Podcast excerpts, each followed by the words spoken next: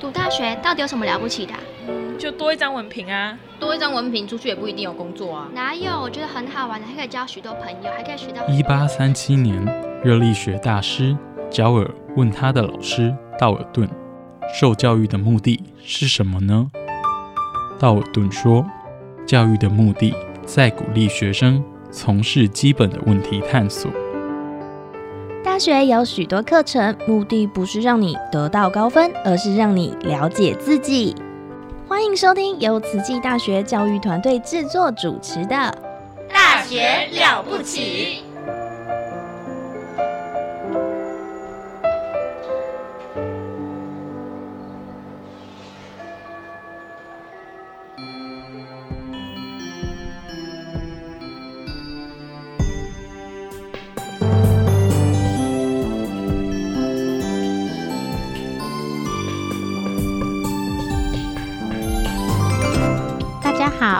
是温慧珍，目前在慈济大学体育教学中心。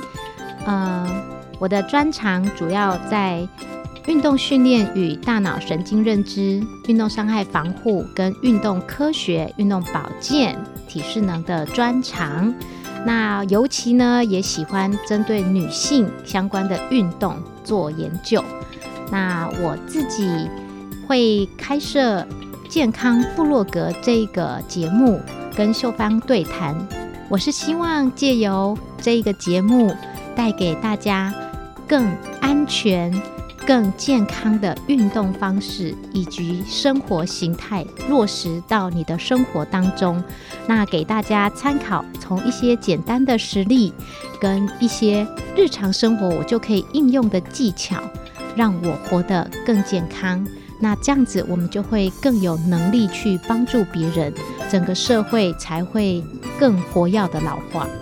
现在就让我们进入健康部落格的节目喽。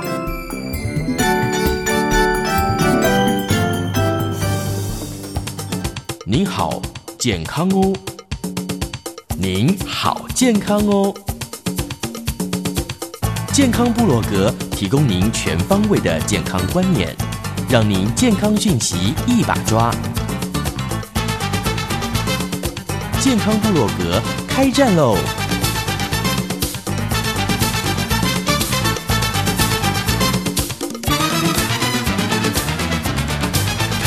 又到了我们的上课时间了。今天我们的老师是谁呢？还是大家最期待的这位啦？慈济大学的学务长温慧珍博士，温老师您好，各位听众大家好。记得上一集秀芳有提到说，为什么我提早吃饭，可是我十点就就饿了？嗯，好，那呃，我要怎么办呢？好，这个就是蛋白质的量摄取足不足够的问题。很多人减重的迷思会说啊，只看体重，但是他没有看你的脂肪的比例。像我之前在做一个研究计划。就是带一群呃女生们做运动，嗯，然后去看她的脑部的认知功能的时候，呃，就非常效果非常明显。好，那时候我是没有注重在饮食的部分，我是以运动为主，好，而且一个礼拜要运动五次，那一次三十分钟的概念，嗯哼，那就有，而且我执行了一个就是半年。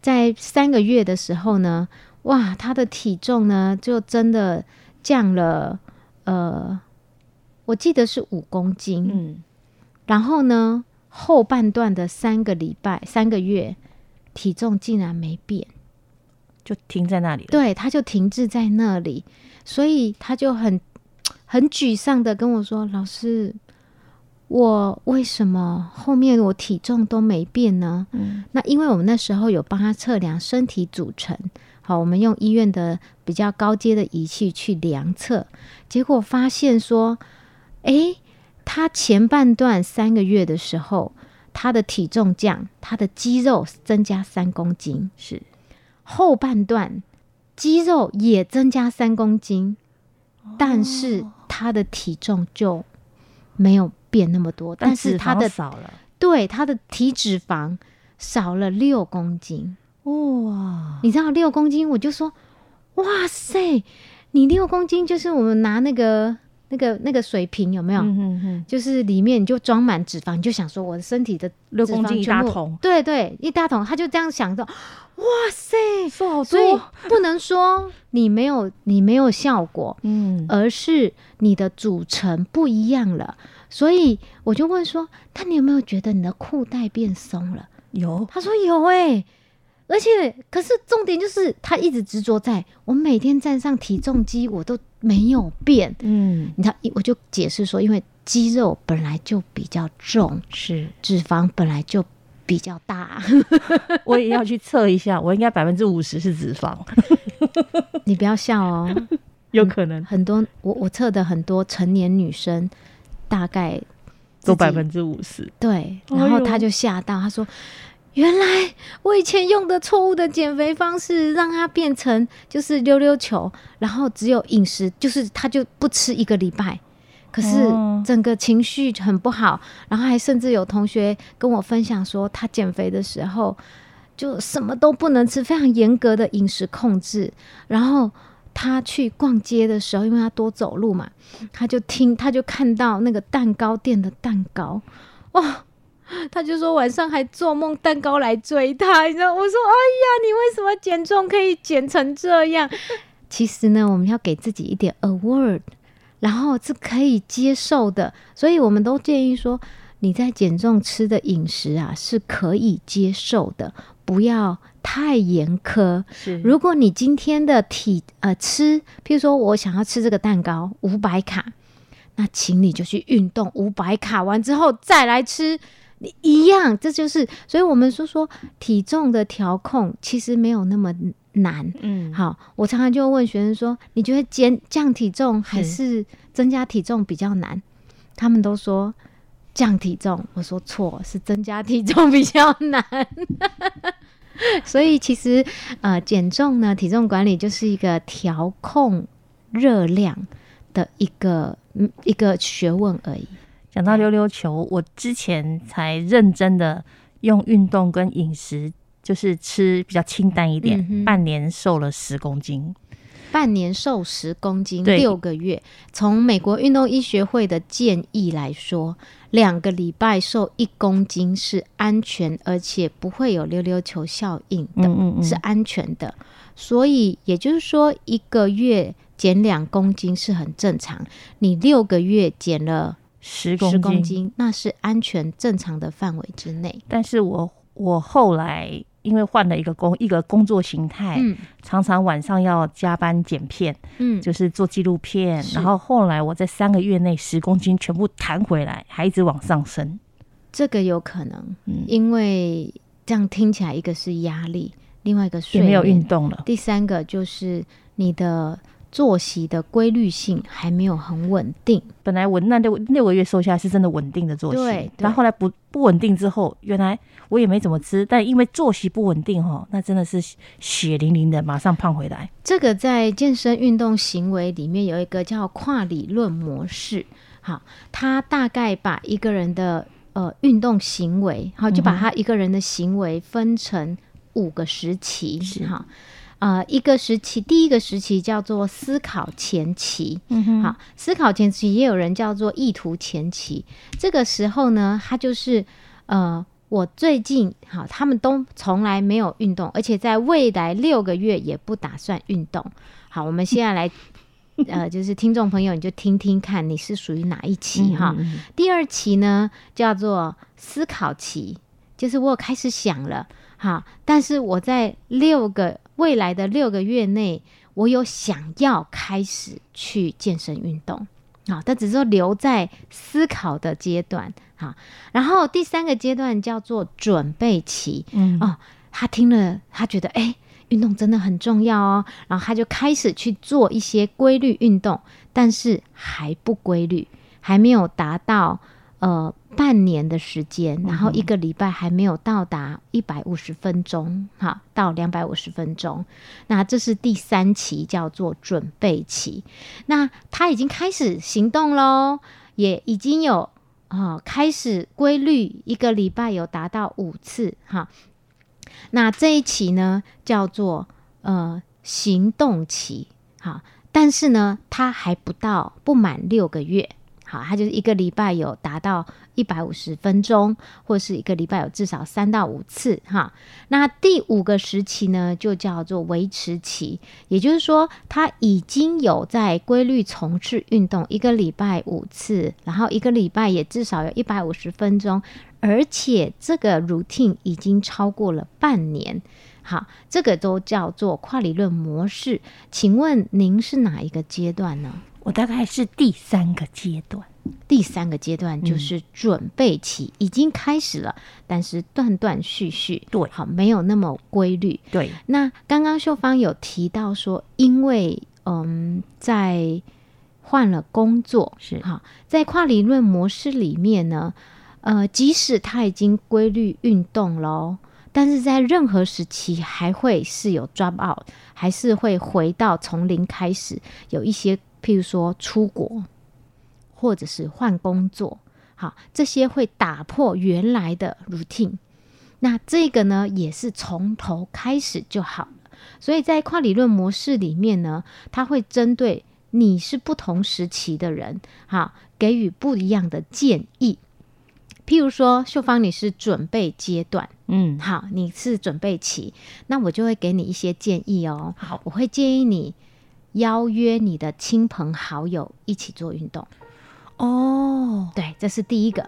第二个就是运动的环境器材，让你可进行。譬如说你在你的办公室，你可以放个哑铃，好，水瓶，或者是对，或是水瓶，嗯，好，就是随手可以拿的，所以这个是方便性。然后或者是你有办证。好办大习管证哦，好，你就可以啊办了嘛，就要去运动，所以邀约朋友一起办哈。另外呢，我也建议你可以找教练，好定定运动时间，嗯，跟你的运动的计划是，然后具体的运动目标，譬如说你的你想要呃，你想要达到说，你你有高血压吗？嗯，有。三高，三以三高来讲，呃，如果是高血压，我们都会建议说要从事有氧的运动，因为有氧的运动可以降血压。哦，那这个不管是文献，然后跟我们实际真的带，之前有一个学生呢，我们在做 SOAP 的时候，就是呃，他请他去指导长者或是同呃，就是学校的师长。那就找到了一个老师，愿意当他的受试者。嗯，所谓的受试者就是他帮助他去运动，然后前侧跟后侧。结果那个老师他有高血压，他就说他们就定定的计划是去操场运动。所以时间到，学生就进来，老师我们要去运动了。然后老师只好离开办公室，跟他去运动，就是从走然后到慢跑。然后到期末，他血压降回正常哦。那老师好开心，那学生也非常开心，因为学生找的是他的偶像。所以这个就是定定具体的目标。是。另外呢，还要呃，如果以准备阶段，您的这个阶段呢，就是提供运动可以改善疾病的例子跟运动的方法。给这个时期的人会非常非常的具体跟重要，没错。然后，如果你有任何的疑问，好跟呃质疑的时候，哎，我这样吃对吗？哎，我这样做运动对吗？哎，为什么我的大腿那个运动完之后，我的那个呃静脉好像血管浮比较多了？像这一些问题，很多人会很害怕，然后就会不敢继续做下去。像之前有一位嗯。一位朋友的朋友哈，他就呃因为退休了，所以他就去健身房哈，大量的练肌肉，结果练肌肉真的长出来了，他很害怕，你知道吗？因为那时候的概念。样子都变了，对，他就吓死了，他就说为什么我我的肌肉变那么硬，然后而且呢，他他他怎么可以练到这样？他反而是害怕的，跟以前不一样。但是我们来看，哇，这是非常棒的，退休还可以变成肌肉男。是的，因为他就是压重量啊，然后但是他就是没有人去咨询，所以他就问了我们这些专业的运动科学的人员，之后他才自信满满。所以在呃不同的运动阶段，协助。解决疑问跟疑难杂症，尤其在准备阶段，这个块理论模式，像秀芳姐您刚刚提到的这个阶段是非常非常重要，这样才会用正确又安全的方式，让你有勇气前行。哇，老师，可是我听你这样讲，我就很想知道其他阶段的人，他如果是处于那个阶段，你会给他什么建议？好，我们大概 广义的来分，您是刚好中间点，就是已经有想要动了，然后就是断断续续。对，那我们往前哈，我们在一开始上课的时候，我们都会先调查同学，发现确实大概就是一个常态分布，行动前期就是思考思考期，就是都还留在想的阶段的人，知道但做不到，对我们都会建议他去。上这种课程。是，就是譬如说，呃，思考前期跟思考期的人，我们会建议说，他要先增加运动为什么对疾病的好处，好，他的认知功能，他想要知道为什么这个运动是好的，然后真的不会因为越越运动越呃肌肉变长太大，好之类的，那有一些错误观念的理清，另外呢，就是增加。如果你继续不运动，你会发生什么健康的问题跟危险？是好，就是威胁他一下，就是从实证的研究来看，然后大量的提供不运动跟运动之间有什么差哦，比较给他们看。对，这个是停留在都还没有想要运动的。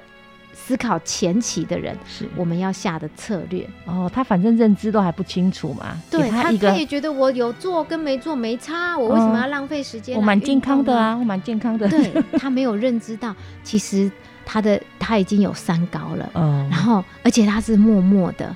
你根本没有去检查，你不会知道。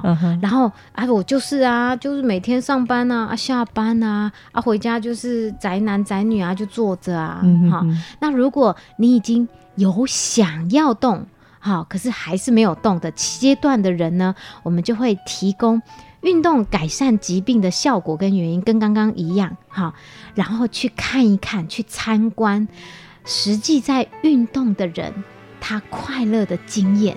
他说：“哇哦，这么棒，哎，很像不错哦。好，然后另外是参观运动而且减重成功的例子哦，嗯，还有参观不运动的悲惨例子。来看我吧，没有没有，悲惨例子有很多是在医院。哎呦，更悲惨。您您已经 我还好，很有福报。对对对对，您已经是准备阶段。您举个例子好了，怎样悲惨的例子？嗯。”不运动，嗯，他可能就有很多负面的疾病上升。好，譬如说，呃，脑袋啊，好，你知道肥胖其实是一个脑部疾病，嗯，对，脑部疾病？这个部分，我们之后有会再讲到，再针对这个来讲。OK，脑部，然后大家已经知道了，哈，如果肥胖其实对很多疾病都是一个。间接跟直接的因素是好，譬如说大家都知道嘛，三高、新陈代谢。好，那那天呃，谢医师也有提到哈，就是说呃，迟早的哈，三高我们就等着你。哈，就是得到三高的比例，你不是还没，你是不你是还没得，或是在已经得，或是还还在得的路上。早晚的。对，所以这一些悲惨的例子也可能之前有一个影片，就是老年人他有运动，然后他可以自己呃睡觉起来哈，然后另外一半同时他就是在医院再起来，然后是带着笔管，然后他是可以先另外一半就是另外一个影片就是他。就是他对照有运动的彩色生活，跟没有运动在医院的悲惨生活，是故意的吗？对对对对，那个其实就是一个不运动者的，他就是提醒大家，这是真实的。对对对对对，他其实是一个呃影片，网络上之前有看过，嗯然后也疯传的蛮蛮多，就是提醒大家，呃，如果你将来老年人你想要过 A 的生活还是 B 的生活，那你想要这样的话，你就要开始做运动。真的，我现在就已经觉得我是老年人了。起都起来就，我们现在老年人都说人生七十才开始啊。是是，我是说体内年龄好像已经很老了，因为您讲说起来的那种感觉，我有感觉到，哦，我每次要起来，我觉得我老了，我起不来，那个是生理的年龄，但是起不来跟肌力也有关系。就是没有运动，动太少了，对不对？那您刚刚提到说，还有不同阶段，另外行动期跟维持期，他们的、他们给的策略又不一样。像以我们来说，呃，就是我们已经有规律在运动了，但是有没有可能又一阵子又没有运动呢？像最近都在下雨啊，对那我们还是会想要说，哎，没有开会的时候，我中午要去运动一下啊，好像这些之类的。那这个在行动阶段的人。好，第四期哈，行动期，我们就会协助或让他练习运动的方法或技术，然后让他尝试操作怎么样做，好，怎样做是最好的。嗯，然后协助他在过程当中的问题跟困难，因为他们在做的时候会有一些疑问，或是他们在跑的时候会有一些呃说，诶，我这样跑对不对？或者是运动处方。跟运动计划的设计，或是继续提供运动可以改善疾病的相关资讯，已经进入专业管道了，这样。对对对对，这个就是比较需要这行动期。那以我们来说是维持期，那我们就会建议在维持阶段、维持期的人呢，他可以学习各类就是多元化的运动方式与技术。嗯哼以我们跑团来说，很多人就是只有跑步，可是呢，我们都会建议说，其实跑步是心肺对呃记忆力的呃帮助是非常好。嗯，可是不要只有跑步，平常的时候也要做一些激励。所以像这些就是不同类型的运动方法跟技术。然后在这过程当中，呃，要协助他去找一些策略是，如果当你没有办法继续运动的时候，我们要怎么办？嗯好，然后呢，还有啊，很多人就会想说，诶，在他们会去参加比赛，好做互相跑友的交流，就是嗯运动者的交流。好，这个是呃心得。对他们来说也是鼓舞他持续运动的方法，然后每个人都很兴奋。像我们之前再去台北马拉松跑完，我每个人运动完是非常兴奋的，然后就会讲到，哎，就这样子叽叽喳喳就讲了非常非常多，然后大家都很兴奋，就认识好朋友，对这也是一个激励。然后这就是提醒继续维持规律运动的习惯。